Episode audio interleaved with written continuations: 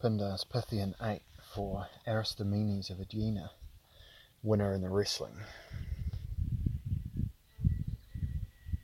Benevolent Concord, daughter of justice, who makes cities great, holder of the paramount keys of counsel and war, accept this hymn in honour of Aristomenes, victor at Pythia.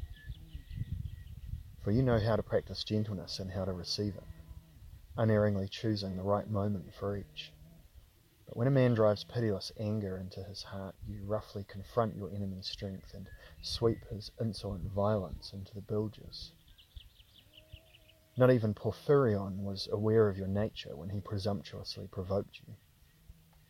Gain is most prized when one has it from the house of a willing donor, but violence overthrows a man in the end, however loud he boasts.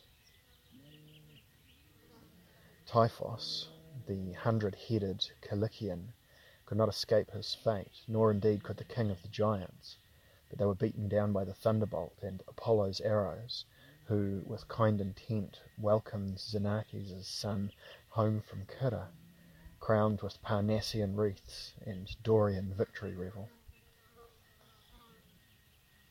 Nor did this just island city fall far from the Graces, sharing as it does in the glorious achievements of the Achates.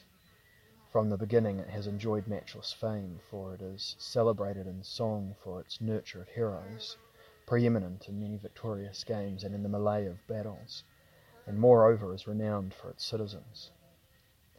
But I have no leisure to commit a full and lengthy account to the lyre and to the soft-toned voice, for that way an irksome surfeit may intervene.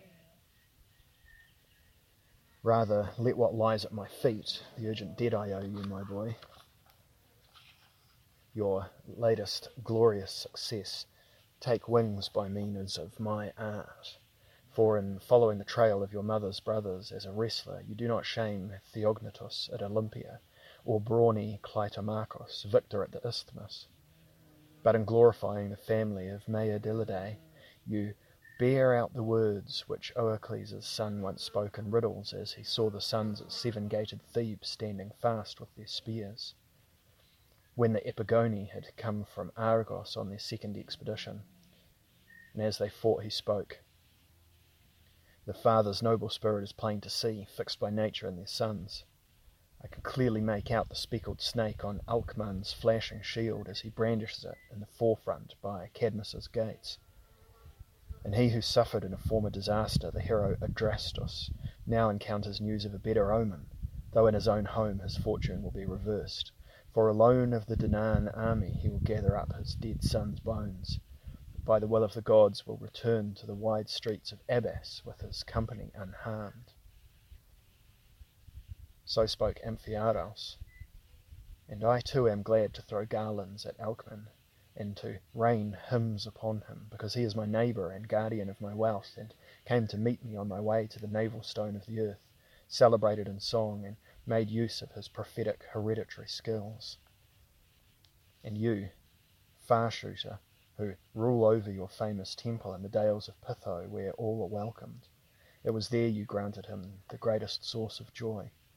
And formerly, at his home, at your joint festival, you brought him the longed for gift of the pentathlon. Lord, I pray that you will, with favourable mind and in spirit of amity, look upon every step of my journey, Next to the sweetly singing revel band, Justice has taken his stand. I ask Xenarces, for the god's favour may be without envy towards your family's fortunes. For it's someone for if someone achieves great things without long toil, he seems to many to be a wise man among fools, equipping his life with judicious strategies. But these things do not lie with men. It is God who provides. Now raising one man high, now thrusting another down under his hands. He goes down into the arena with an even hand. Aristomenes, you won the prize at Megara and in Marathon's Valley, and were three times victorious by your exertions at Hera's local games. On four bodies you sprang from above with hurt in mind. For them no homeward way was decreed at the Pythia happy as yours, nor did welcome laughter give rise to encompassing joy when they returned to their mothers, but Shunning their enemies, they slink home down alleyways, gnawed by failure. But the man to whom fate has granted some recent success flies up in great splendour on the wings of deeds of manly prowess, and his concerns are with more than riches. Men's pleasure swells in a brief space of time, and likewise falls to the ground, shaken by an adverse judgment. Creatures of a day! What is man? What is he not? He is the dream of a shadow. Yet when Zeus sent brightness comes, a brilliant light shines upon mankind, and their life is serene. Aegina, dear mother, protect the city on its freeborn voyage, aided by Zeus, King Aeacus, Peleus, noble Telamon, and Archelaus.